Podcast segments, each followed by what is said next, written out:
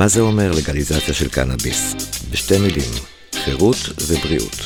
בעמותת ליגלייז פועלים פוליטית, תקשורתית וקהילתית, כדי לאפשר ליותר ויותר אנשים להיחשף ליתרונותיו ולהיעזר בתועלות הרבות של הצמח בחיינו. למה פודקאסט? הרשתות החברתיות חוסמות לאחרונה את החשיפה לתכנים של קנאביס. אז למה לא פודקאסט?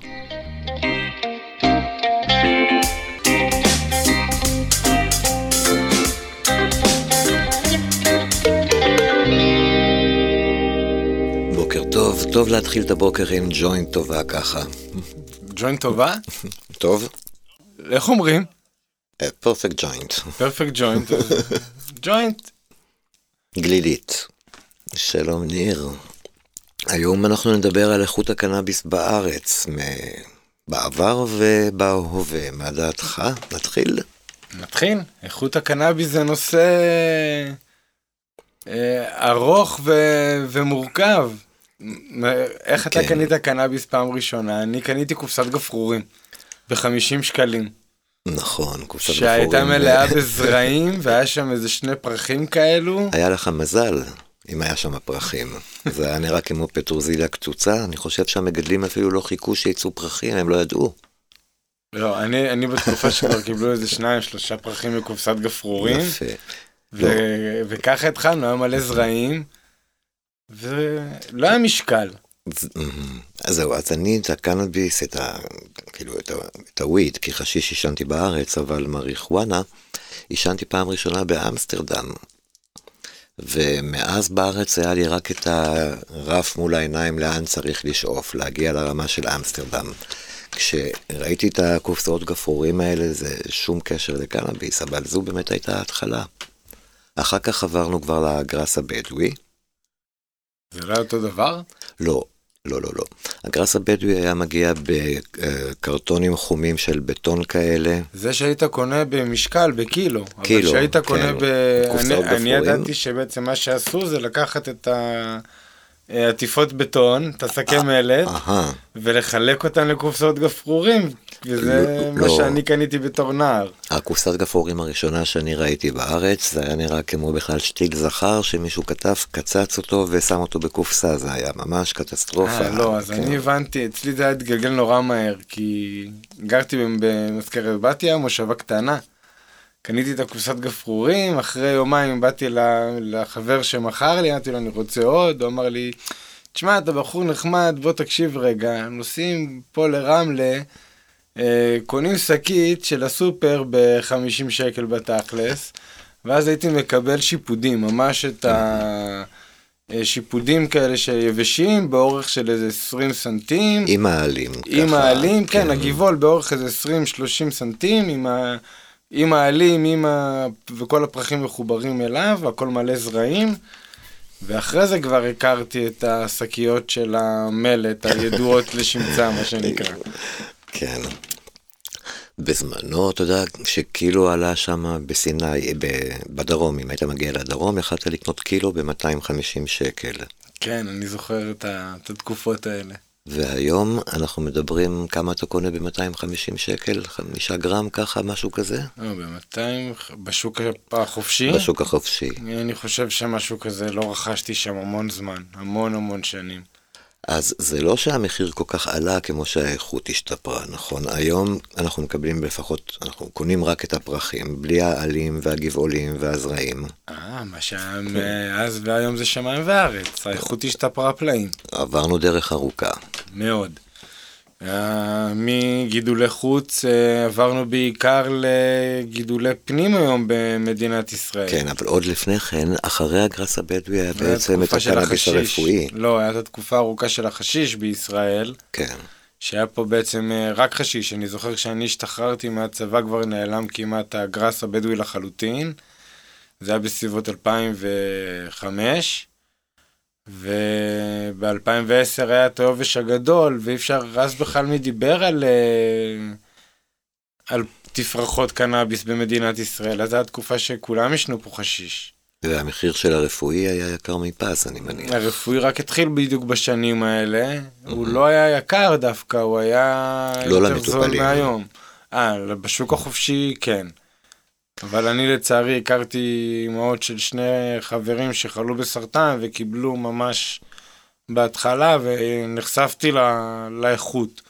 אבל ב-2010 זה כבר היה אחרי הביקור שלי באמסטרדם. אבל אפשר להגיד שקופסאות הגפרורים היו ההתחלה, אחר כך הקרטונים של הבדואי, ואחר כך השקיות של הרפואי? שלפני הרפורמה. הייתה תקופה, הייתה פה תקופה שגידלו פה תפרחות uh, בגידולים ישראלים, מאחרי 2010. Mm-hmm. התחילו פה, ב-2001 הרי כבר נפתחו חנויות הגידול הראשונות, היהודיות לגידולי פנים. ב-2010 היה מחסור רציני ב- בישראל, ואז uh, זה היה פה מין שינוי של לעבור מחשיש ל... וירוק שגדל, בקנאביס שגדל בחוץ, בדואי, סיני, לבנון, כל מה שנכנס לארץ אז באותה תקופה, ל... לגידולי פנים, לגדל באוהלים ולשפר את האיכות פלאים. והשקיות של הרפואה אז ממש התחילו לזלוג נורא נורא מעט ל... ל... לשוק החופשי. איך, היה, איך האיכות שלהן הייתה לדעתך? של הרפואי בזמנו? הרפואי בזמנו, ניקח את ה... היה מעולה. תיקון עולם, היה מעולה. אז הם גידלו בשביל האיכות, הם גידלו בשביל כל מטופל. אז באותה תקופה גם להרבה מטופלים היה רישיון גידול, אתה כן. יודע לתאר את התקופה ההיא טוב איך, ממני. אבל איך אפשר להסביר את זה, שלמרות שאז גידלו את הקנאביס שלא בתנאי GMP וכל הסטריליזציה שדורשים מהם היום, אני זוכר את הקנאביס מתייבש על חוטי כביסה בחצר של צחי בתיקון עולם, ובכל זאת הוא היה יותר טוב מהיום. תראה, יש הבדל בין הדאגה המיקרובקטריאלית היתרה לפעמים של אה, משרד הבריאות היום, אה, שלא זאתי דווקא שפוגעת באיכות של התפרחות היום, אלא יותר אה, שיטות הגידול המסחריות בכמויות. זאת אומרת, זה כמו שאוכל שסבתא מבשלת על הפרימוס לא יהיה, יהיה הרבה יותר טעים מאוכל שמבושל במפעל מודרני ללא מגע אדם. לצורך העניין, אם נשווה את זה, בגלל שזה חקלאות, אז אה, אה, כרם בוטיק קטן שמשקיע בכל ענף וענף וממנו מייצר את היין, לעומת אה, כרמים גדולים מסחריים ליינות... אה, פשוטים וזולים, מה שנקרא. אז היום הגענו למצב שיש לנו שפע של כרמים זול לעינות פשוטים. אתה חושב שאנחנו נחזור לגידול הביתי מתישהו, לאיכות? אני מאוד מקווה שא', הגידול הביתי יחזור גבל עם ועדה ולא רק לשוק הרפואי בקרוב מאוד. מה, מה ש... היתרונות שלו?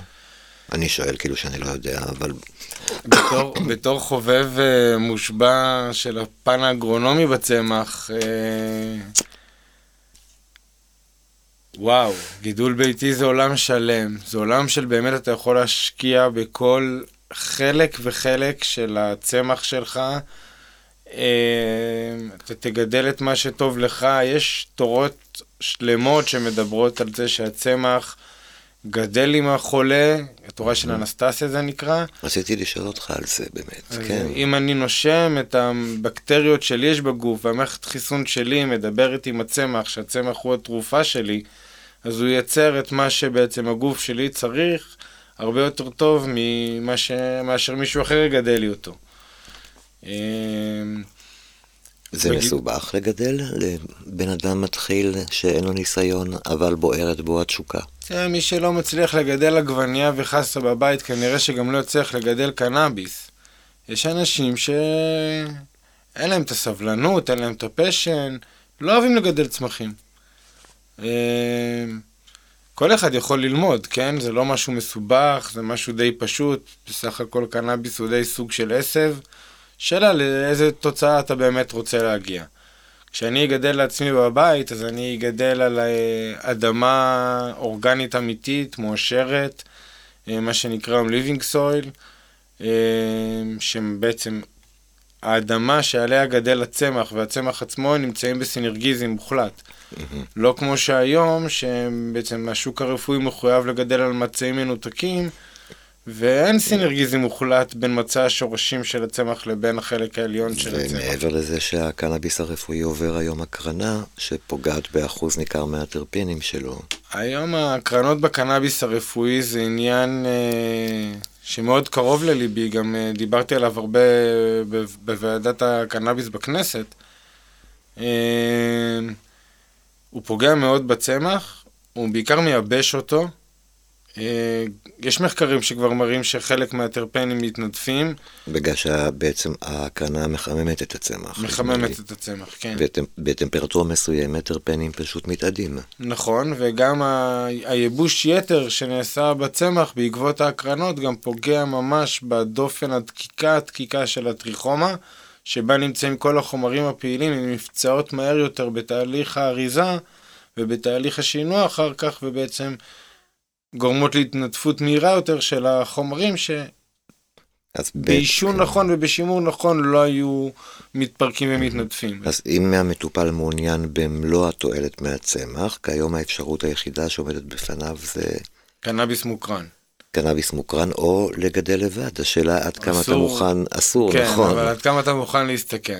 כן, אני רק רוצה להזכיר שבתקופת האינקוויזיציה אסור היה להדליק נרות חנוכה גם, ויהודים, אתה יודע, אתה חושב שהשוק הרפואי העלה את איכות הקנאביס בישראל אה, גם בשוק החופשי? אתה חושב שהייתה שם הגבלה שהמגדלים הביתיים בישראל ראו פתאום שאפשר יותר, גילו עולם שלם שהיינו רואים רק באמסטרדם לפני זה? מי שלא זכה לצאת מגבולות הארץ באותה תקופה ו... להיתקל בקנאביס, לא ידע שקנאביס יכול להיראות ככה. אה, לא ידע שצריך להוציא את העלים ולעשות trimming לפני, כי היינו לא... מקבלים לפעמים דברים ממש. היו בטוחים שקנאביס תמיד מגיע עם זרעים, ואין דבר כזה בלי זרעים. למי כן. שהכיר את ה... את ה... גראס הבדואי. את התפרחות הבדואיות עוד לפני התקופה של המחסור, ושהיה פה שימוש רק בחשיש, שבאמת אה, היו פה כמה שנים שהרבה אנשים לא ידעו בכלל מה זה קנאביס. הגיע הקנאביס הרפואי, ואני חושב שהוא באמת העלה את הרף. הוא העלה את הרף, אבל אז הגיע גם היבוא, שהראה למגדלים הישראלים איך לעשות trimming, איך לעשות עישון, איך לגזור את, הג... את הגזעים המיותרים ולתת לנו בשקית 10 גרם כמה שיותר נטו. הבעיה, אני ההקרנות. לא חושב שהמגדלים הישראלים לא ידעו את זה לפני. אני לא חושב שהיבוא זה מה שלימד אותם. אני חושב שהרגולציה... כמו בכל תחום אחר, אתה יודע, גם הגבינות, ברגע שהתחילו לראות איך, איך האיכות של הגבינות בחו"ל, הישראלים השתפרו. ה... יינות, בכל הישראלים תחום. הישראלים אישרו קו. כן. הרי בעבר הם גידלו ככה. עם חלקן אפילו יותר טוב ממה שמייבאים היום לישראל. הם גידלו הרבה יותר טוב, הסחורה הייתה טריה, הייתה איכותית. מהקיורינג, זה היה מגיע אלינו לשקיות בתור מטופלים. היו לפעמים שעות בין החבית עישון לבין הפתיחה של השקית בבית המרקחת, נכון. ברמה של שעות. היום זה יכול לקחת חודשים, מה שמגיע מהיבוא, אנחנו לא יודעים כמה זמן זה ישב ב... במדינות המקור שממנו מייבאים. ואחר כך במכס, ואחרי זה במכס, זה ירד מהמטוס, עלה למטוס, באיזה תנאים זה נשמר, כל הדרך זה נשמר בטמפרטורה מבוקרת. או כשזה עמד בעמדת המטענים בנמל, שהיום כל הנמלים בעולם עמוסים ממטענים, אה, והתייבש שם בשמש. ולכן התשובה, אני חושב, האם הקנאביס היום הוא טוב יותר, היא לא תהיה החלטית. אני חושב שחד משמעית הקנאביס היום הרבה יותר טוב ממה שהיה ב-2010 לצורך הדוגמה. אבל הבירוקרטיה דופקת mm. אותו.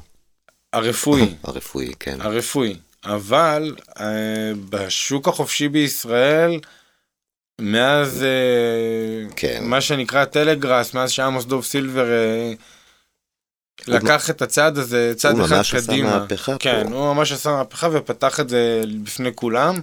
הוא הנגיש את זה ממש בפני כולם. ולאט לאט ראית איך התחרות נהיית בריאה. אנשים רק מנסים להשתפר ולהשתפר כל הזמן. הגיעו לפה עשרות גנטיקות מחו"ל. אה, המון המון מגדלים ביתיים. באמת בחוות אקסקלוסיביות, כן. חממות קטנות, אנשים שלמדו שמשלושה ארבעה מטר בבית אפשר להוציא מספיק סחורה ומספיק איכותית, ודברים שלא ראינו פה פעם, טעמים, עולם הטעמים שנכנס, עולם המיצויים. פעם בישראל לא היה פה את עולם המיצויים, בזכות מה שעמוס עשה ופתח את זה, ושיתוף הידע שנוצר.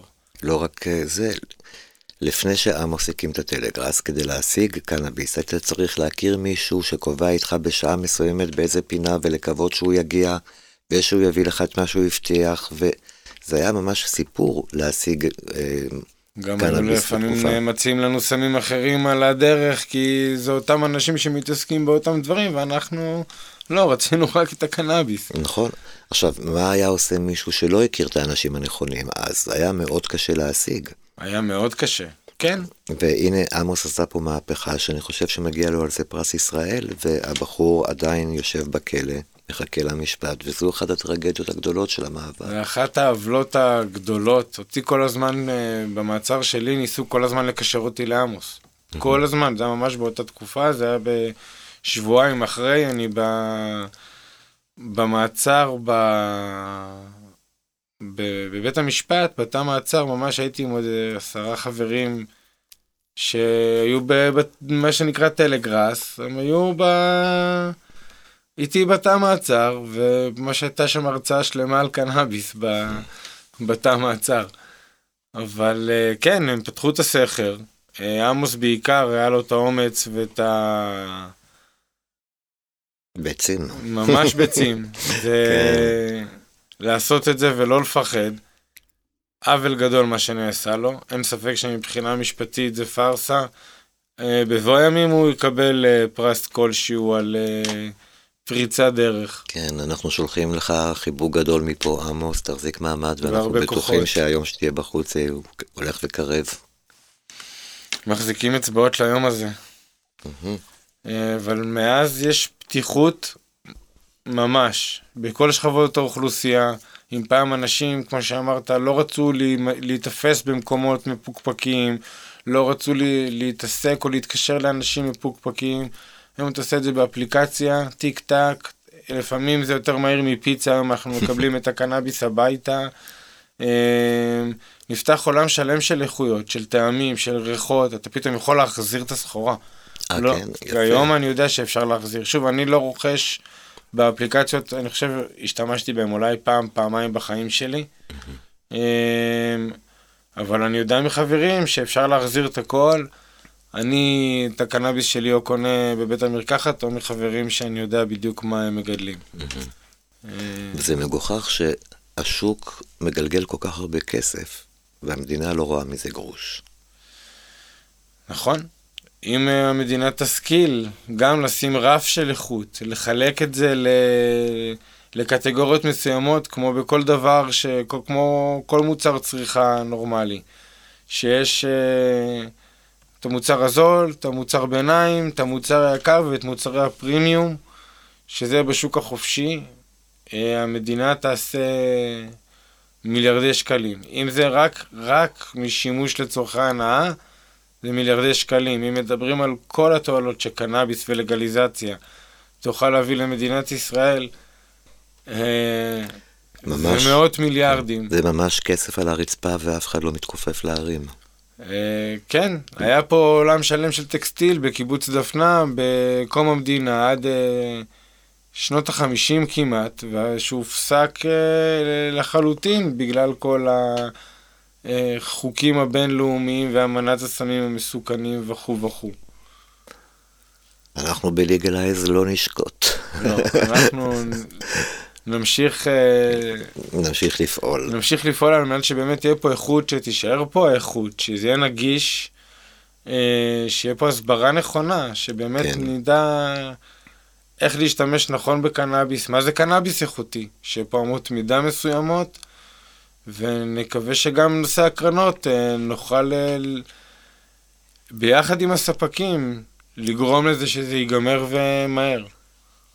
אמ, אחד הרעיונות שהועלו זה שקנאביס יהיה, יהיה קנאביס מוקרן לחולים אונקולוגיים או לחולים שמעדיפים את הסטריליזציה, ויהיה קנאביס לא מוקרן, אבל שייתנו לנו המטופלים לבחור איזה אנחנו רוצים לקנות. זה א' אפשרי, וב' אה, גם ביקשנו להיות עם רף הגיוני בכנסת, ביקשנו ממש שישימו רף הגיוני ל- לרמת המיקרובקטריאלים. היום זה עומד על רף מאוד מאוד נמוך. אנחנו הצענו לצורך הדוגמה שמ-20 אלף, שזה הרף היום, שהוא כמעט בלתי, בלתי אפשרי, אפשרי, כן. בטח אם אנחנו לא רוצים, אם אנחנו רוצים לארוז את המוצר בשקית ולתת לו תוקף מדף ריאלי ולהמשיך להיות חב... חברה רווחית, אז אנחנו בבעיה. אז הצענו להעלות את הרף למשל ל-100 אלף, ביחד עם הספקים אפשר להגיע לרף עם משרד הבריאות, לרף נורמלי כמו בתקינה האירופאית או כמו בתקינה הקנדית, להגיע ל-100 אלף, מה שהם בין 100 אלף ל-500 אלף מיקרו-בקטריאלים. להגיע לרמה של בין 100 אלף של אה, עד 100 אלף אה, רמה של מיקרו-בקטריאלים בצמח, זה יהיה ללא הקרנות, בין 100 אלף ל-500 אלף מיקרו-בקטריאלים בצמח שיקרינו, מעל 500 אלף שישמידו. כי היום גם מה שקורה, שבעקבות ההקרנות, הם מקרינים, הם טוענים שהנבגים, הפטריות, העובשים מתים, אנחנו פותחים את השקית, אנחנו רואים אותם בעיניים. נכון, הם לא התפתחו יותר, הבדיקת מעבדה יוצאת תקינה, כי הנבגים אינם חיים יותר. אבל הריאות שלנו עדיין מעשנות את השאריות שלהם. וזה בעיה רצינית שצריך לשנות. וכן, שיהיה רף, מי שירצה יקנה ככה, מי שלא יקנה ככה. כמובן, ברגע שיאשרו לנו את הגידול העצמי, זה יפתור את כל הבעיה ואת כל התלות שלנו. אנחנו פשוט נעשה טקס ונשרוף את התעודת, אה, אה, את הרישיון שלנו. כן ולא, כי אתה לאו דווקא תדע שיש לך מיקרובקטריאלים. לא כולם יודעים לזהות את זה. לא. כולם יודעים שזה קורה, גם לפעמים בתהליך הייבוש, העישון והאחסנה של הצמח. אה, אבל כן, אם יהיה פה גידול עצמי אז המודעות תעלה, ואני בטוח שמי שגם מגדל ידע איך לאחסן ולשמור. ואם הוא לא ידע, עמותת ליגלייז תפעיל אה. סוללה של מתנדבים שיגיעו אליך הביתה וידריכו אותך איך לגדל את הצמח בצורה אופטימלית למען זה חלום רחוק, שלומי, שתהיה לנו סוללת מתנדבים לגידול קנאביס בבית הלקוח. מדהים. מי יודע, יום אחד זה יתגשם. אנחנו יודעים שאם תהיה לגליזציה זה גם מה שיהיה בעצם, כאלה כן. תנאים מפוארים. עוד דבר שלא דיברנו עליו, ניר, זה חוויית הקנייה. אני מצחקק כשאני אומר חוויית הקנייה, כי בשנות ה-80 חוויית, חוויית הקנייה לא בדיוק הייתה חוויה, נכון? אתה זוכר איך היו קונים אז? אני לא משנות ה-80, אני נולדתי בשנות ה-80, אבל סליחה, בסוף, קפוץ, אבל בסוף שנות ה-90, כן. כן. כשאני התחלתי לעשן, אני לא זוכר אם זה היה ב-95 או 6, אבל איפשהו שם בטווח. אה, היינו, הגעתי במזכרת בתיה, היינו נוסעים לרמלה. וברמלה היו כל מיני סוחרי סמים, ומהם היינו קונים. שם היינו הולכים ברחוב. היית מבקש זן מסוים, או... לא, לא אין לנו מבקשים זן מסוים, אבל כן, ככה היינו קונים. אחרי זה התחילו לשאול אותנו אם יש לנו אח בצבא, אם אנחנו רוצים למכור נשק, וכל מיני כאלה התחלנו, אתה יודע, להתרחק ממקומות כאלה כשהבנו בבגרות לא להתקרב. אה, וכן, אחרי צבא זה היה שוב כאלה מקומות חשוכים, סמטאות אפלות וחבר של חבר של חבר. חוויית הקנייה הייתה בדרך כלל גם אה, איך להימנע ממגע עם המשטרה, נכון? כן, זה היה מפוקפק, זה למה אנחנו שם, למה בשעות האלה, למה, מה, מה עם האנשים האלה, מה יש לנו באוטו? ועוד לא היה ווייז, שהיה אומר משטרה לפניך, כן, תכבה את הג'וינט. בדיוק. אני... והיום? היום. היום בתור מטופל רפואי יש לנו מבחר של, אה, אני חושב, 350 מוצרים נכון להיום. בבתי המרקחת, יש לנו תפריטים מפה ועד לשם, גם של יבוא, גם של גידול מקומי, שמשתפר ומשתפר כל הזמן. בבית מרקחת הכי קטן בישראל היום, יש תפריט יותר עשיר ממה שהיה באמסטרדם לפני התפריטים, אני חושב שהתפריטים לא מבשים שום קופי שופ באמסטרדם. נכון. שום קופי שופ באמסטרדם. היום אתה לא תהסס להיכנס לחנות גם אם שוטר עומד בכניסה. אני גם לא יודע אם תיכנס היום, היום לקופי שופ באמסטרדם ותגיד לו, תשמע, אני רוצה משהו שלא בתפריט, והוא יגיד לך, תבוא מחר, אני אזמין לך, יהיה בבוקר. היום זה גם קורה לנו בבתי המרקחת, משהו שבאמת בלתי רגיל למי ש...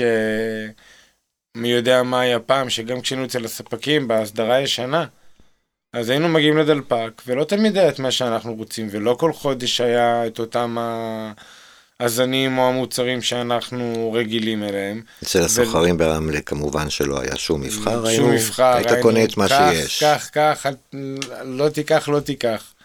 לא היה עם מי בכלל להתמקח, היום יש שירות לקוחות. היום אתה יכול אה, להגיד, תשמע, אני לא מרוצה מהמוצר, אני רוצה להחליף אותו, ויחליפו לך. היום אתה פשוט יכול להגיד שאתה לא מרוצה, אתה לא צריך להגיד שקרה משהו, אתה לא כלום. אני לא מרוצה, ותקבל החזר מלא על המוצר. ברמלה מה היה קורה, מה היית אומר? ברמלה אם היית אומר, אז במקרה הטוב אה, היו צוחקים עליך, במקרה הרע היו שודדים אותך. או מבטיחים לך פעם הבאה תקבל פיצוי אחי, אל תדאג, כן, אבל שוב. שום פיצוי, אה, שכחתי, אה, שכחתי, ו... אז מבחינת הנוחות של הקנייה, או חוויית הקנייה, אני חושב שכאן אפשר לציין את ההתקדמות הגדולה ביותר, כי על האיכות עוד היה לנו חילוקי דעות. בינינו לבין עצמנו, אם פעם כן. היה יותר טוב, אבל חוויית הקנייה זה בטוח התקדם. חוויית הקנייה התקדמה מאוד, מאוד. לבעלי רישיון מאוד, כן. ומשהו שהעלה גם את המודעות אה, בצורה מאוד איכותית, אני חושב. היום שכולם מגיעים לבתי המרקחת, ואנחנו עומדים בתור, ויש שלטים, ויש פרסומות, ויש יש, uh, מוצגים, אז הקהל נפתח, ואנחנו גם עושים הסברה, ותוך כדי הרכישה שלנו בבית המרקחת, מה שלא היה קורה בסמטאות החשוכות של אה, רמלה לוד. מעניין אם הרוקחים מתחילים יותר לגלות אה, עניין בל, בלהתנסות בעצמם בקנאביס, כי אתה יודע, אחרת זה כמו צמחוני בחנות בשר. אני חושב שכן, יש הרבה רוקחים היום שמטופלים בעצמם, אנחנו יודעים את זה כי אנחנו כבר מכירים את... אה, נכון, גם פה אפשר להגיד שיש התקדמות יש יפה התקדמות בשנים האחרונות, יפה, כן? כי בהתחלה הרוקחים לא הבינו כלום בנושא. היום כשאתה מבקש ייעוץ מהרוקח, במקרים מסוימים אתה כבר יכול לקבל מידע שעוזר. בחלק מבתי המרקחת כבר מתחילים לקבל מידע יותר ויותר אה, נכון ומדויק. אין, זה היה גם אבולוציה, אני חושב, של השוק, של אה, ממקום שהקנאביס היה נורא זר להם. הם פתאום התקרבו אליו, הבינו את זה, ניסו בעצמם, גם, לא רק בשעות הפנאי. הלכו לרופא שלהם וביקשו לטפל בכאב שלהם בעזרת קנאביס. הבינו בעצם כמה זה עוזר, ונותנים ידע אישי שלהם למטופלים. לצערי משרד הבריאות לא נותן מספיק ידע לרוקחים, ולקח להם זמן ללמוד, והפידבקים מהמטופלים, אבל היום בהחלט יש מגמת שיפור בעניין. ובתקווה שהמגמה הזו תימשך גם בתחומים אחרים. תודה רבה ניר, היה כיף לדבר איתך כרגיל. המשך יום נעים. המשך אחלה שבוע לכולנו.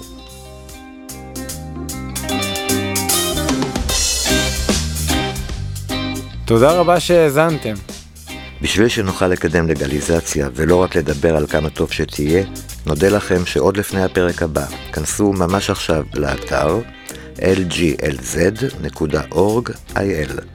נשתמע בפרק הבא.